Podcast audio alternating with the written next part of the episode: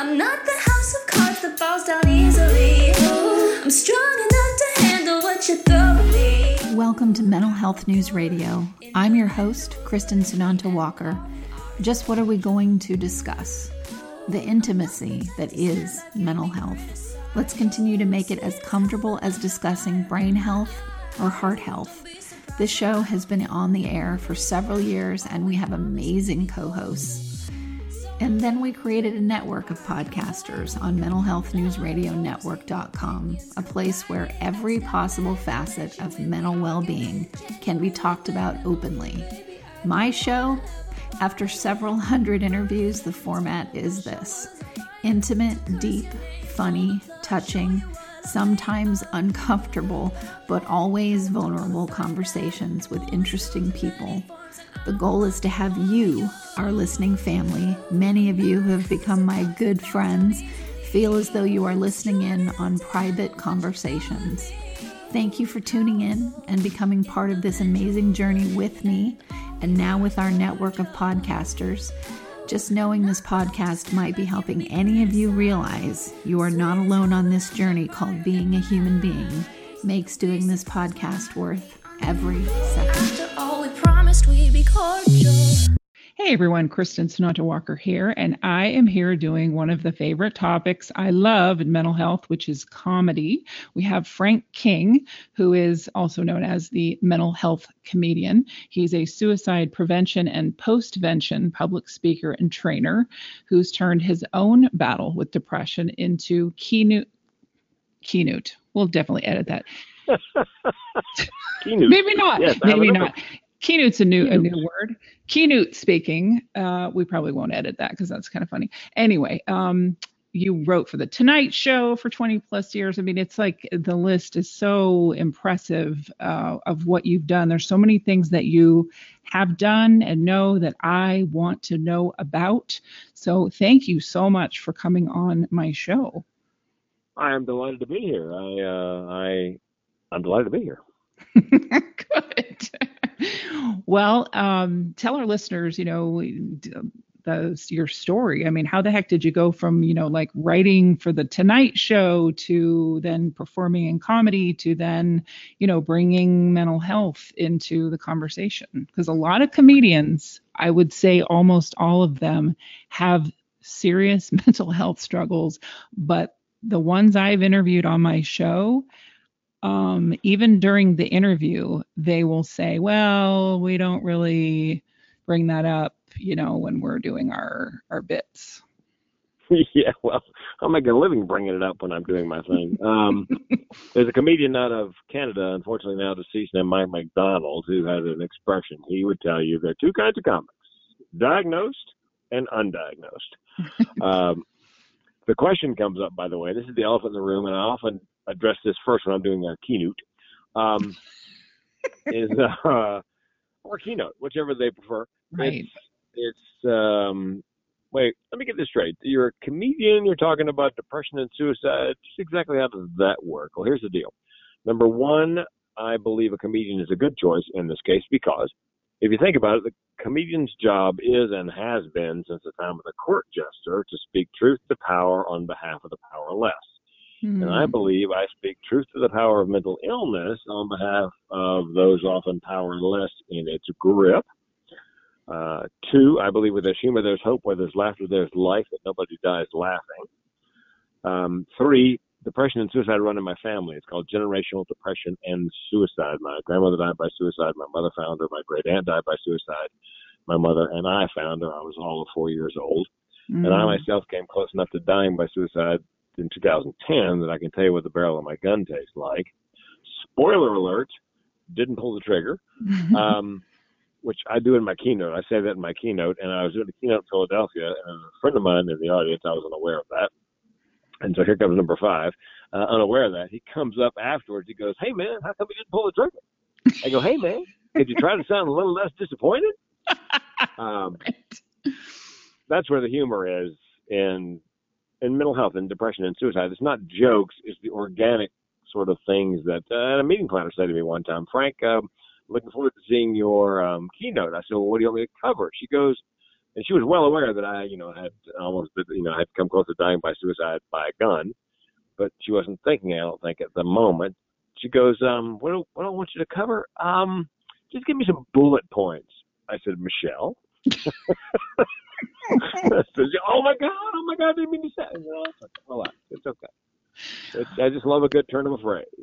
Right. Like if a designer that saw you at a show came to your house and said, "Did you want your den to be um, painted in gunmetal gray or Oh. things like that?" Would not. No, No, but right. that's you know those are the things. By the way, that's the power of humor. I think you know, 45 to 60 minutes and a keynote about death and dying is very difficult to take. But if you can give them a little, I guess, lack of a better term, comic relief along the way, it makes it much more digestible. Um, if you can add to that, I tell my personal story. Uh, you add a little vulnerability to that right. and it's um I when I do a keynote, I tell the meeting planner, here's the deal. We'll do a keynote, we'll do 45, 60 minutes. Then we'll do maybe 15 of Q and A for the entire group, and then I say to the group during my keynote, look, we're going to do some Q and A, but you may have a question you don't want to ask in front of the entire audience, like I'm crazy, can you help me? So I said to the meeting planner, we need to set aside a room somewhere because there's, going to be people who have questions that want to come up individually. And they said, Are you sure? And I said, hide behind the tree and watch. So they set aside a room, and sure enough, there were eight people lined up. And I'm not a psychologist or psychiatrist. I didn't even stay at a Holiday Inn Express last night, but the people often have a question. Um, you know, general questions. Uh, I think oftentimes it's they've lost someone to suicide, and and I feel like it, it, it's almost like I've been someplace that their loved one went, only I came back. Mm, And so, you know, they want to know why. Why? This is the question I get a lot. Why do they want to die? And my answer is, my guess is they did not want to die. I didn't want to die. I just wanted to end the pain. right. And so that gives them some I wouldn't say relief, but at least it, it helps fill in some blanks for them Right. when uh, when it comes to the death of a loved one. So anyway, Yeah. that's that's my story. Absolutely that I, it's something about our human need to have an answer for something even if you know that answer changes as you evolve as a person or hopefully you evolve as a person Yeah, if you're evolving. right. There are those who don't evolve and those who refuse to. We know that's a whole other show. But um but yeah you you want an answer and um you want one that helps with that pain. So yeah absolutely. And you know the comedy piece i mean i always think if I can absolutely joke about mental health stuff because I have struggled with mental illness. So I I have permission to joke Well, about it because if you can't laugh you know what? about it, then uh, Well, you know what, Chris, and that is actually I I, I teach comedy occasionally. I have some comedy coaching clients, and I tell them, here's the deal, because people have busted me on that. They go, well, how can you make fun of depression and suicide? Well, you can make fun of any group to which you belong. right. I, I have two mental illnesses. One's called major depressive disorder. It's relatively common. I have a second one called chronic suicidality, not so common. Um, and people always ask, well, describe chronic suicidality. I go, here's the deal. My car broke down a couple of years ago, and I had three thoughts unbidden. One, get it fixed. Two, buy a new one. Or three, I could just kill myself Wow. that's yeah it's uh, it's always an answer or solution for problems large and small if you have chronic suicidality. And the power of saying that out loud by the way is because it's little known i did a, a showcase for naca national association campus activities 800 students in the audience. A young woman comes up afterwards she goes i want to thank you for your keynote. I said well you're welcome. She goes i want to also tell you that you made me weep. I said how did i make you weep? She goes well when you said your car broke down you had three thoughts get it fixed buy a new one or you could just kill yourself. She goes, I've been having those thoughts all my life. I, I thought I was some kind of freak. I didn't know there was a name for it. And when you said that out loud, she said, I, in that moment, realized for the first time, I am not alone. And I wept. Oh, that's wonderful. That's the power of starting the conversation, and the comedy helps that conversation. That's the Well, it helps you digest it. It helps you take it in. Uh, you know, we're talking about things that make people uncomfortable, whether they've struggled with, you know, mental illness or not, it still makes people uncomfortable. So you have to have a delivery system that makes it easy, like a spoonful of sugar. yes. And um, I taught a class for a while. There's a guy named David Granirer. I don't know if you've ever had him on, Mm-mm. but he created something called standupformentalhealth.com, and it's classes for people with mental illness who want to write and perform stand-up comedy based on their mental illness. And you have to have a mental illness to get in the class. You have to have a mental illness to teach the class. So it's part peer counseling, part um, comedy class. And the um, the idea is that you do like six weeks, twelve weeks, I guess, and then the thirteenth week you put on a show for the student's family and the public with the idea that you are changing the perception of what neurotypical or neuronormal people think of when they think of mental illness. Uh, to see these people up on stage, you know, public speaking is apparently a, a, great fear for a large number of people. There's an old Seinfeld joke. Uh, public speaking is number one. Death and die, dying is number two fear, which means when you're at a funeral, you'd rather be the guy in the casket than the one giving the eulogy. Um, but when you see these people up on stage, not only public speaking, but but shining a flashlight into the darkest corners of their existence, uh, it helps to reduce stigma. If you change perceptions, you can change prejudices. Hmm. And I got to tell you, some of those those are the best comedy students I ever had, bar none. The stuff that came out of their mouths needed no editing. I'll give you a couple of my favorite examples, if it's okay. Absolutely. Um, a woman came in. Uh, her name, well, her, I won't give you her last name because you know comic uh, client confidentiality. Um, uh, Lisa came in. She goes, I think she'd been to an AA meeting. She was double diagnosed, alcoholism and depression. She went to an AA meeting. She came to class right after that. She goes, Frank, I think Columbus was an alcoholic. I go, well, okay, I'll bite.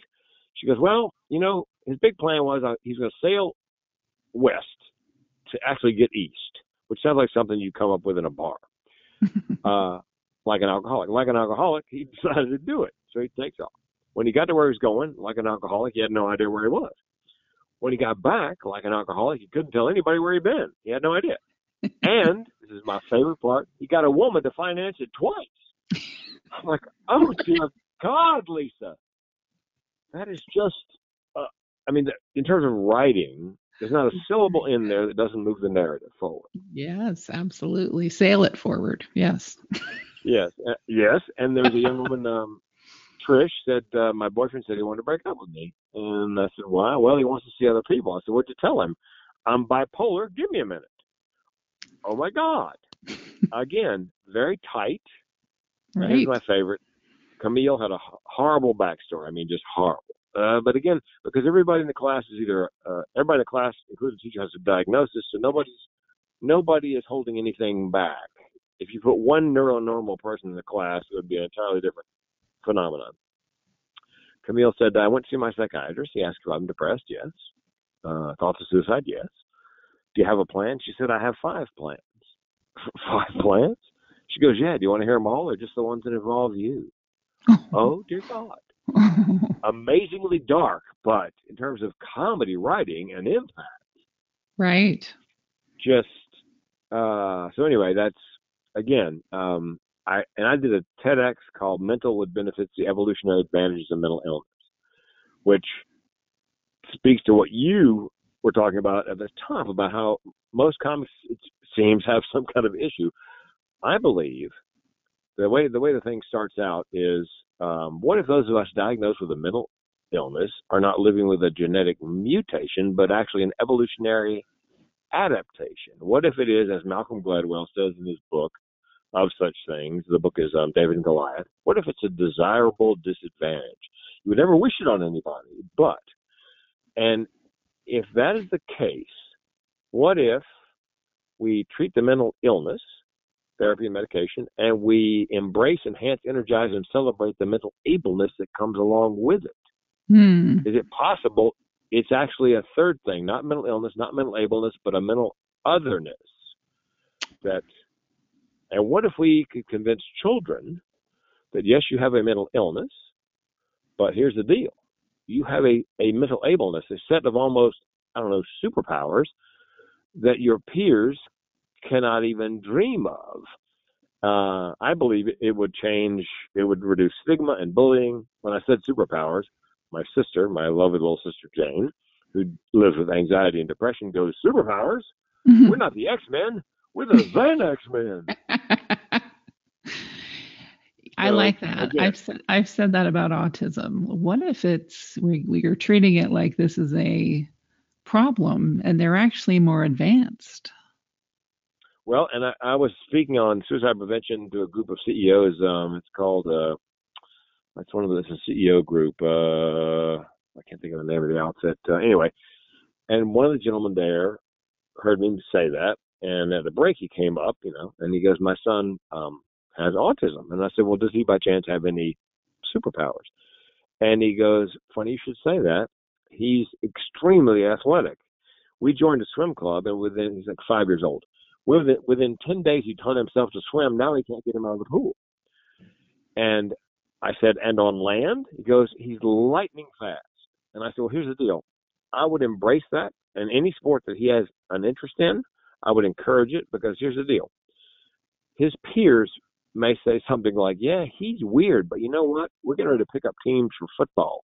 And if you want a wide receiver, he's the guy you should pick first Right. again, reducing stigma and bullying by changing the frame for not only the individual child, but their peers. I like that. I like that idea of, you know, a, resiliency that comes with having mental health, you know, mental illness issues. Oh my God. Yeah, well, you know, they're mean- pushing resiliency. That's a big deal now. We're in resiliency training. And I did a blog post. I said, look, I understand your heart's in the right place, but I got to tell you, most of the people I know, I would say all the people I know with mental illness are amazingly resilient. I think Yeah.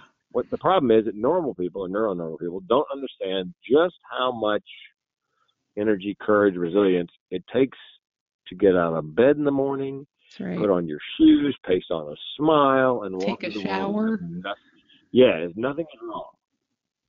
The metaphor I use is that there's a Greek character, Sisyphus, who has to push a rock up a hill as punishment every day. Yep. And then when he gets near the top, it rolls back down. Here's the deal with mental illness. Here's what mental illness, I believe, is like. Every morning when you wake up, there's a rock and a hill. Some days the rock is small and the hill's not so steep. Some days the rock is a boulder and the hill is Mount Everest. But every day there's a rock and a hill.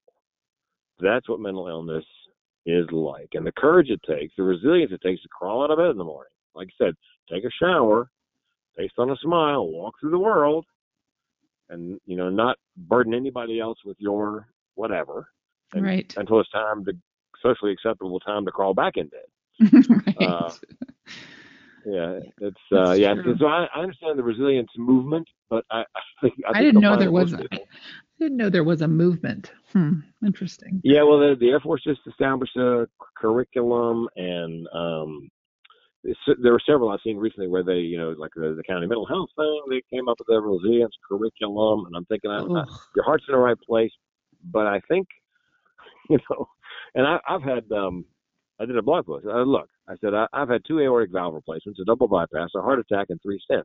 When I had my heart attack, I was a half mile in the woods with a dog. I had T-Mobile, so I didn't have cell service. So Oh. I had I knew if I didn't get back to the car half mile away, I was dead. So I walked with a massive heart attack back to the car, drove two miles home, oh my gosh. survived a 25 mile ride to the hospital. My doctor's looking at the um, angiogram, which is your heart beating in real time, and he's well, he's looking at the heart attack. And he goes, "Man, you walked a half mile, drove two miles, and survived a, a 25 minute ambulance ride having that heart attack." This is my favorite line, Kristen. He goes, "Your will to live is off the charts." I said to him, "Why don't we just sit there for about 60 seconds and enjoy the irony of that statement?" Right. Exactly. Mm. So I think resilience is not the right word. Uh, It's a very normal person thing to, to you know to to, to uh, do for somebody who has an issue. I think. I mean, their heart's in the right place, but anyway. I think that it um it because I, I read that I've just finished reading a book called um, The Subtle Art of Not Giving a Fuck, and um, it's such a great book. Oh my gosh, it's so great. And I read it, and of course, it's super popular. And he has a podcast, and you know, like 14, whatever, 14,000 five star reviews, blah blah blah. But um, what was so great about the book, and I've sent it, you know, to many people. I listened to it um, on a 14 hour drive to Florida to see my son. So um, what was so great about it was it it said, listen, we're not supposed to be happy all the time. This whole movement around that we're just always supposed to be peaceful and blissful and joyous and happy and that's become like this measuring stick of Yep.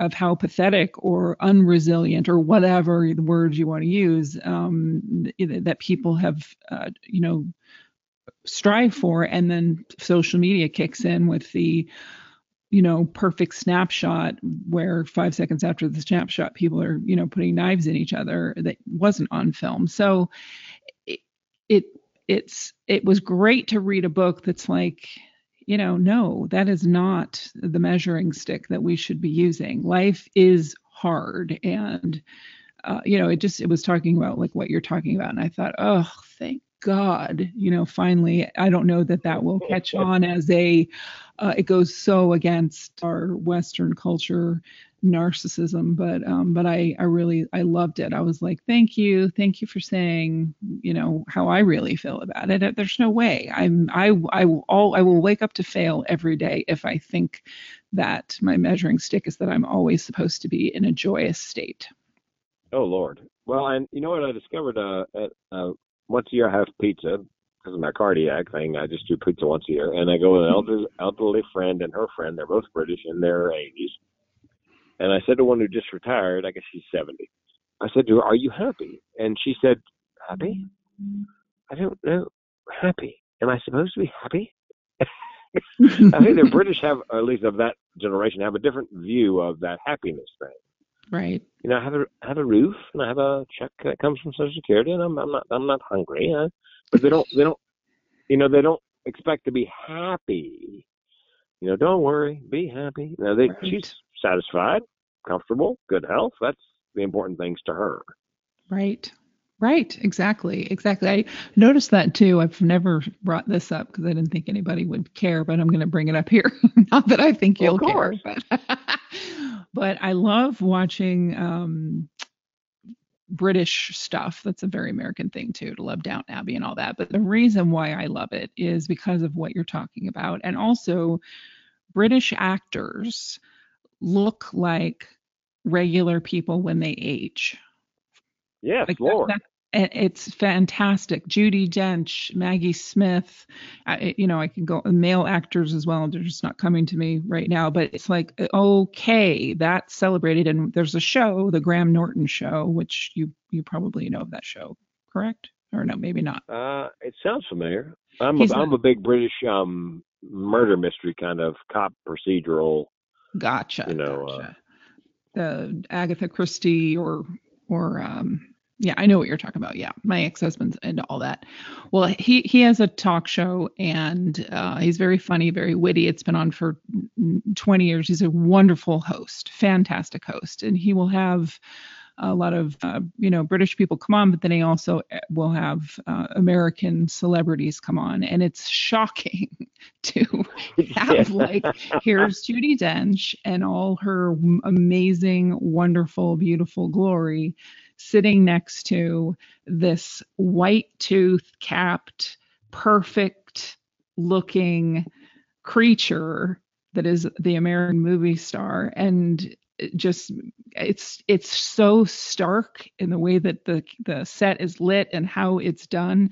It's so stark to see it that way. And i'm like you know that is part of the problem with this country. Yeah, that I would agree.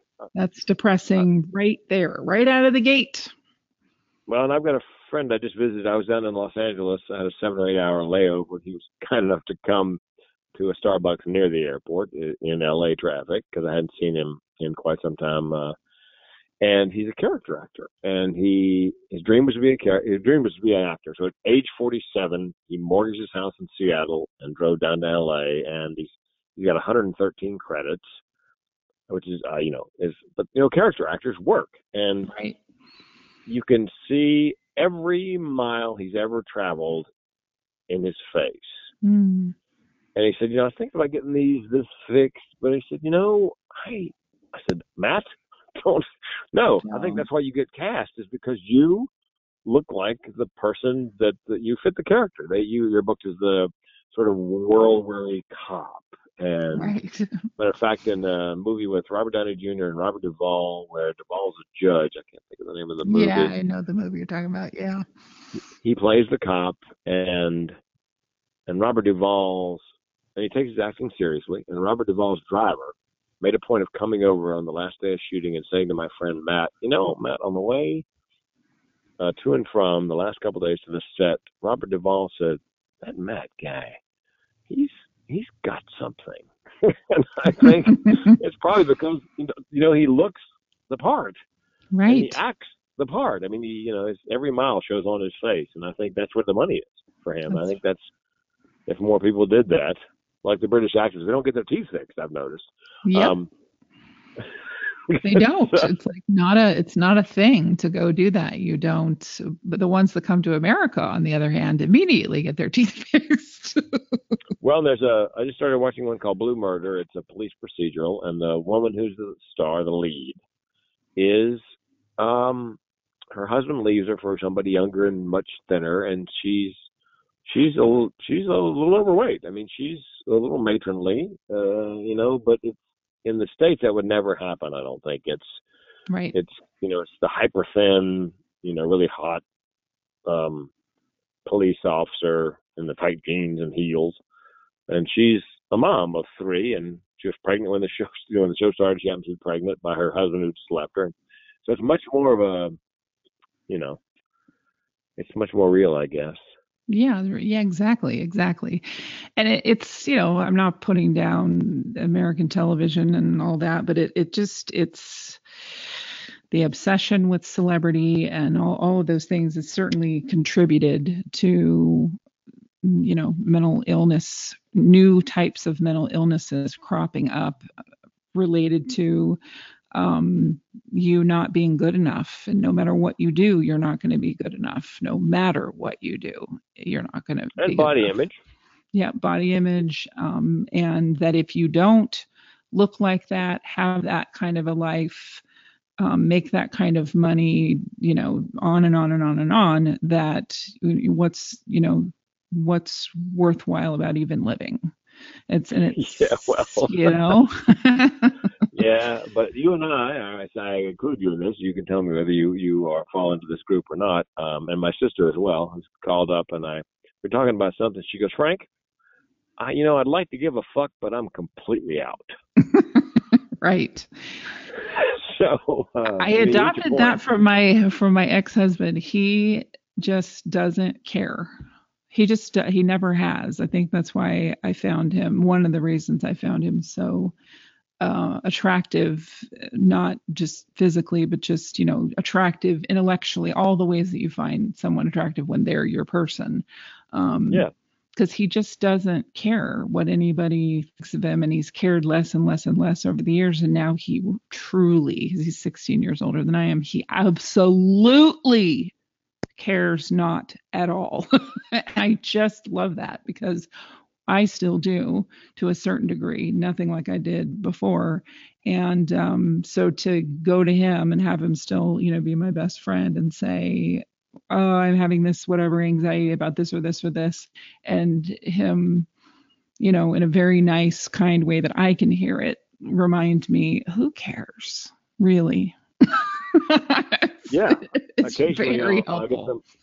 I'll get somebody say to me after a speech, "You're so brave to get up there and talk about it," because a lot of people would be ashamed. I go, "Look, I gave up shame in the bankruptcy, so I'm Right. I, you know, Right. I, a shame, uh, self-esteem. I don't care. You know, if I if we can save one person a day, you know, if uh, my story helps, then that's all I really care about.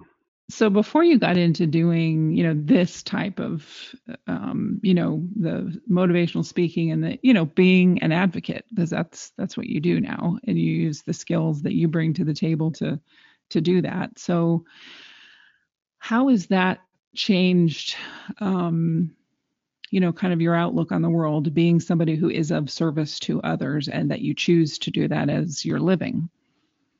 Well, I I back in the day when I had just got out of college, I sold insurance for half dozen years. I'd rather forgive the expression, open a vein than do that again. Um, right. Great business, but I saw a lot of motivational speakers, and I always thought, you know, I'd like to be able to get up on stage and, besides just being funny, um, make a difference. And so, uh, I mean, I knew coming down the the birth canal what I wanted to do for a living, and that was stand up. People ask me, "Were you born funny?" Yeah, funny thing happened on the way through the, you know. um, and but I, I didn't, it didn't until I came close to ending my life. I didn't understand really what I wanted to do with my life. Um, and by the way, I I was a comics comic. My wife, who started out just as my girlfriend, we were on the road for 2,629 nights in a row nonstop. Wow. Comedy club to comedy club opened up for Ellen DeGeneres and Dennis Miller and um, Jeff Foxworthy, Ron White, uh, Kevin, uh, Kevin, uh, King of Queens, Kevin. Kevin Hart. No, not Kevin Hart. Kevin Smith. Kevin. Kevin. Yeah, that guy. Kevin, that guy. Yeah. Yeah. yeah. And so, um, yeah, and so, uh, and I, it was a good living, and it was fun. We we started out in the mid twenties. We came off the road. When we went to work on radio mid thirties. Um, we got married about, a year in, and and so that was. But I was a comics comic. I mean, I you know, uh, not many people took their wife along, but um, Wendy is um, is very funny. Um, I was on working a ship one time, and I I like to prop up in my bunk first thing in the morning a cup of coffee in my iPhone and write jokes. And I wrote a joke, and I thought this is great, but it's not going to work in my act. But I think I know somebody who'll buy it. So I email it off. I get an email right back. Oh man, that's great. I'll give you a hundred dollars for it. So we got to the port. I called my lovely wife, and I said, "Honey, you're not going to believe this. This morning I made a hundred dollars lying flat on my back in bed." There's a long pause. And she goes, What a coincidence. So, uh, very funny in her own right. And as as a friend of mine says about doing comedy, it was great to give people a 45 to 50 minute break from the world with comedy yeah. and generate those endorphins. But I always felt like there was something else I could do with it to make a living and a difference. Right. Right. So I was making a li- living doing stand up, and I really enjoy it. And you know, on the ship, I do still do cruises. I do a dozen cruises a year on Holland America, nice. and it's great because I'm just doing stand up, and I don't have to make any points. I don't have to have any content. I'm just doing stand up. But the when somebody comes up after a show, a keynote, and says, you know, I've been in therapy for four years, two therapists. I think I've got chronic suicidality because uh, the symptoms are, but nobody's even mentioned that. I said, look, tell your therapist what you just told me, but for God's sakes, don't tell him you heard it from the comedian. Right, exactly.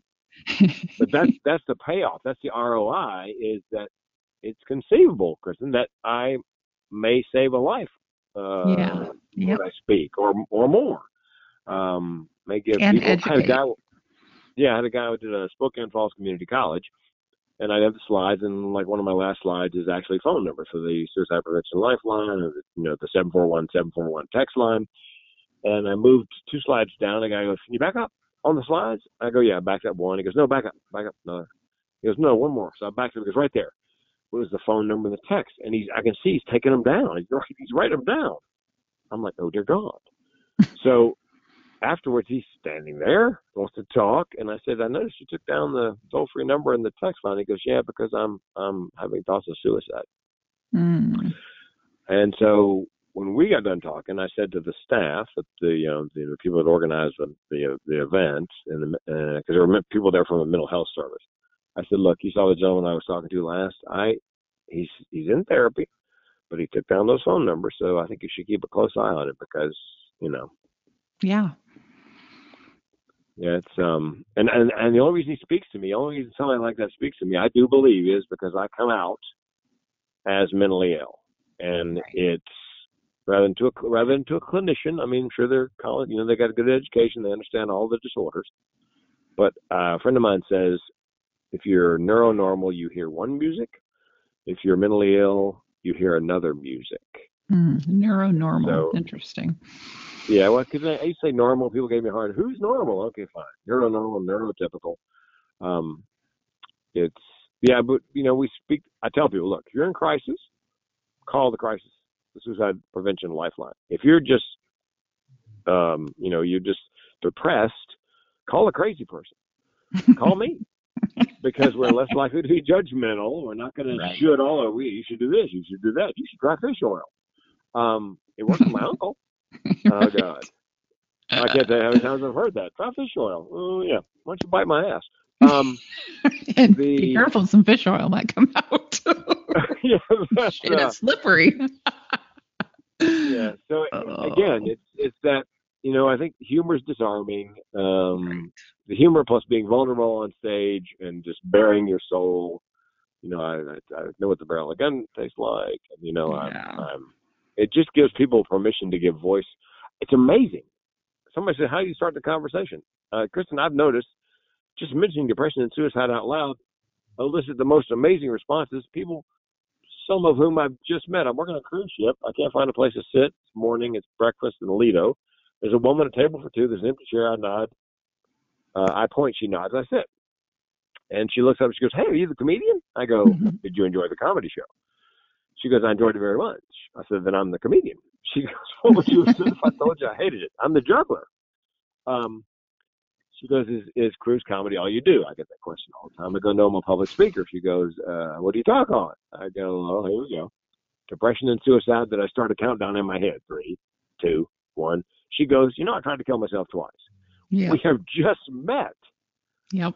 and it's like they're just waiting for somebody to utter the magic or the tragic words depression and suicide to give voice to these things Absolutely. You would not. I mean, I'm sure you can imagine the emails that we oh that we get. I mean, just really long, multiple page. And I'm listeners, please, those of you that have sent those, I'm in no way am I complaining about that. Please keep sending them. We we do read them all, um, and we do respond. It may take us a little bit because we get a lot, but we do respond. But uh, you know, just um, sometimes it's the first time somebody's ever said what's happened to them. yes i met a guy a, I was in a comedy thing down in san diego and i'm sitting at the table you know and of course the conversation around did comedy all you do no i speak on depression suicide guy guy guy buttonholes in the way to the bathroom he's 69 years old he said uh, frank um because i think i had described to him what chronic suicidality was and he buttonholed me and, and stopped me outside the bathroom. He goes, "Look, I think I have that."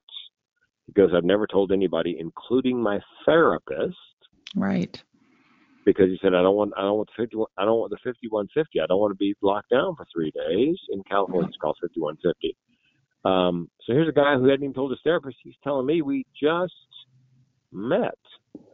You know, Absolutely. just- I just um, oh, and here's what here's the flip side. Here's the normal people flip side of that.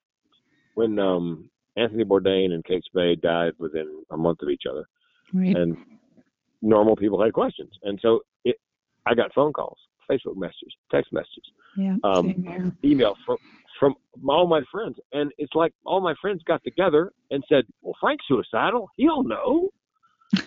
So, You know what's interesting too? I, I find this fascinating. I have a um, a step family, and uh, none of them ask about what I do um, ever, ever, ever, ever, ever. And um, which, you know, whatever. I don't need them to, but it's just funny. They'll all talk about what they do, but they never ask what I do.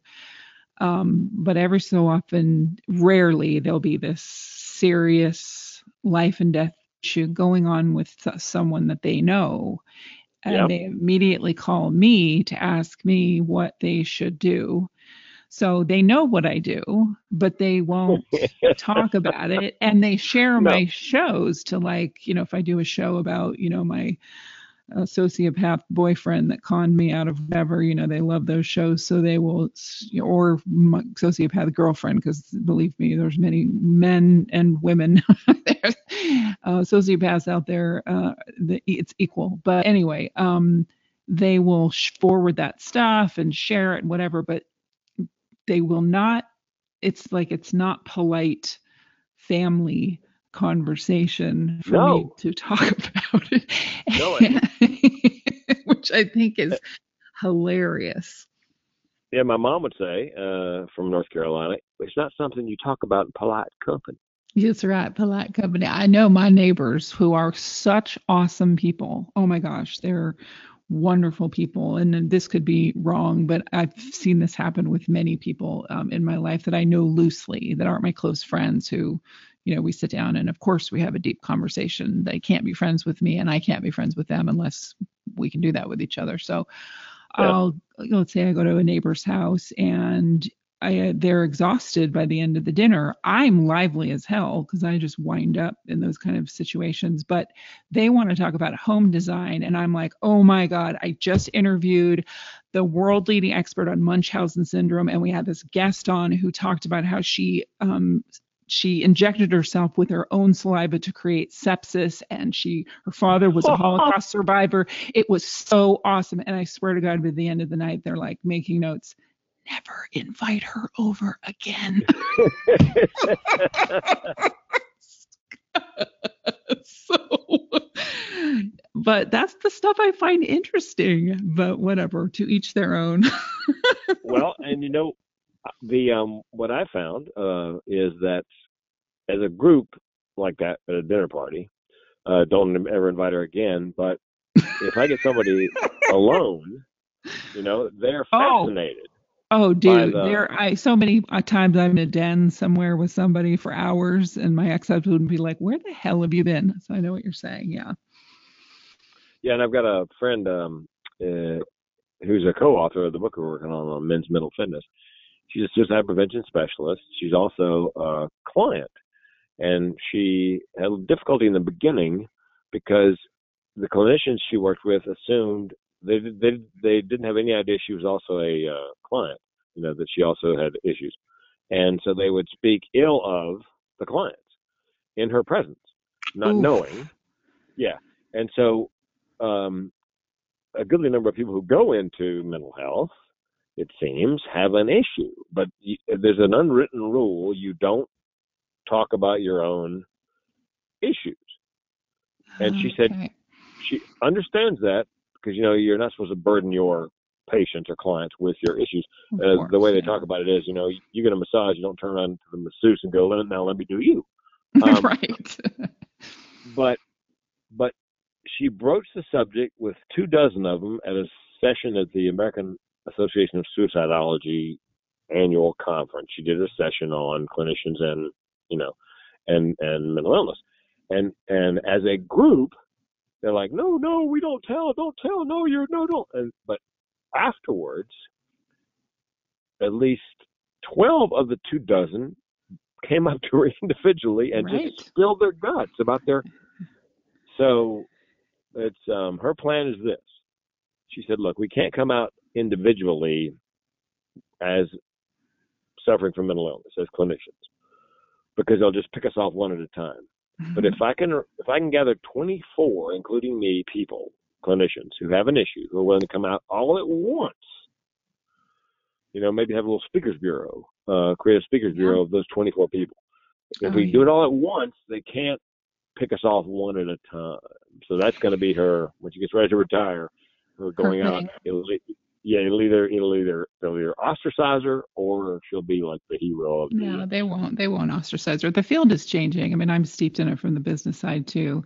Um, where she'd be welcome is on their the addiction side, which addiction and mental health are the same because addiction is a mental health issue, but they for a long time tried to like separate it out where there's the yeah. addiction field and there's the mental health field, and we're seeing now more of a it's all lumped together, which is which is good.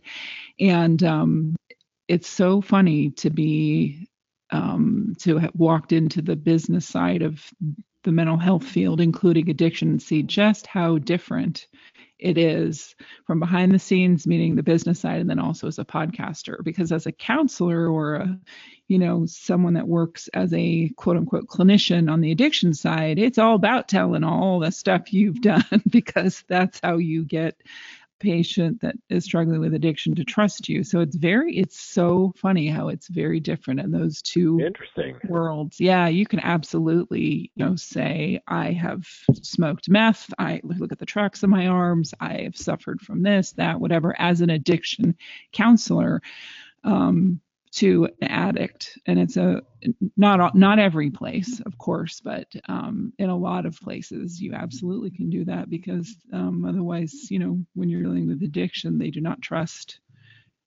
anyone including themselves. So yeah it, there's a very there's a different line there in those two two fields of outpatient mental health and addiction side of things Yeah, and I think the mental health side would benefit. I think, and uh, as evidence of when I speak, they're very open with me about their issues. I mean, when we just met, yeah uh, you know, you know, what I mean, they, they don't hold back anything. It's um, It's fan- No. fantastic, fantastic. Well, we have tons to talk about, and you're gonna, you're gonna, listeners. Frank is going to be on our show more often, so yay for that. Yay.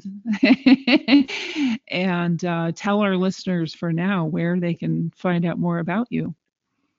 uh, the website is thementalhealthcomedian.com. Oddly enough, Facebook page the mental health comedian. Uh, I think Twitter is actually has to be shorter. It's the MH comedian because of the you know the limit on on the Characters. What do you call it? yeah. yeah characters. Yeah, so yeah, just type in the mental health comedian and uh, you'll find me on all the social media platforms. Find my website and and I am a comedian, so you know you go to YouTube and type in Frank King comedian if you need a laugh, and who doesn't? um, you'll find yeah you can actually um uh, Kristen watch me age progress because um the video started about 89. I get older and my hair gets thinner over the decades. You can actually watch that happening. Yay. Because like a British actor, I'm not. I did. My mom did straighten my teeth, but in terms of uh, wrinkles and hair loss, I'm not. Uh, you know, I'm not. I'm just letting it happen. Yeah, same here. Same here. Letting letting it all happen. My teeth were really straight and really white for a long time, and then I pulled my retainer out with pliers. Uh, two, Oh. five years after it should have been taken off manually, and uh, you know I should have kept it because your teeth grow forward. So now my bottom teeth are nice and crooked, and I am not going to do anything about that. That is just the way it is. Well, I will tell you one thing. I, I, I on my bucket list was bodybuilding. I did my first contest at age 62 in October. Really? Yeah, because masters they have a masters class, um, and pretty much everybody else has bodybuilding. given up. Yeah, everybody else has given up by 60. So, um, yeah, and I'm working on a keynote. It's about going from depressed and suicidal to uh, not so depressed and not so suicidal. It's called from funk to hunk. It's going to be my I love it. Thank you. Oh, that's fantastic. Well, I look forward to co-hosting more shows with you, Frank. Yes. I look forward to it too. It's been a delight. and listeners, thank you as always for sticking out, sticking it out with us over the years on Mental Health News Radio. I know, I know, no one likes commercials, but seriously, folks, without the help from these organizations, we could not stay on the air. Please give a shout out to zencharts.com. If you're a mental health or addiction treatment center, you'll want to use their EHR. It's gorgeous, and they're just good people. And also my genetics m-y-g-e-n-e-t-x dot com because knowing your genetic code empowers your mental health treatment. And lastly copenotes.com we love getting positive messages right to our phones every day from johnny crowder. He's the lead singer of prison a heavy metal band sharing their music about suicide prevention addiction recovery and mental health See, that was painless. Support them as they support us. Back to the show. Sometimes I'm passive aggressive, but never without good intentions. I heat up and act on my emotions. Thanks so much for listening to Mental Health News Radio. Our podcast can be found on iTunes, Stitcher, and hundreds of other podcast apps, or you can visit our website at mentalhealthnewsradio.com. If you have a question or would like to be a guest, become a podcaster on our network, or join the amazing organizations that help keep us on the air, please email us at info at mhnrnetwork.com. Get ready for that special goodbye from our resident therapy dog Miles, and a special thanks to Emily Sohn for letting us use her incredible song Cordial for our podcast music. Listen to the full song on SoundCloud at emily.sonne. Don't be surprised when I don't hate on you. After all, we promised we'd be cordial. Sometimes in you I can fight it. Good boy.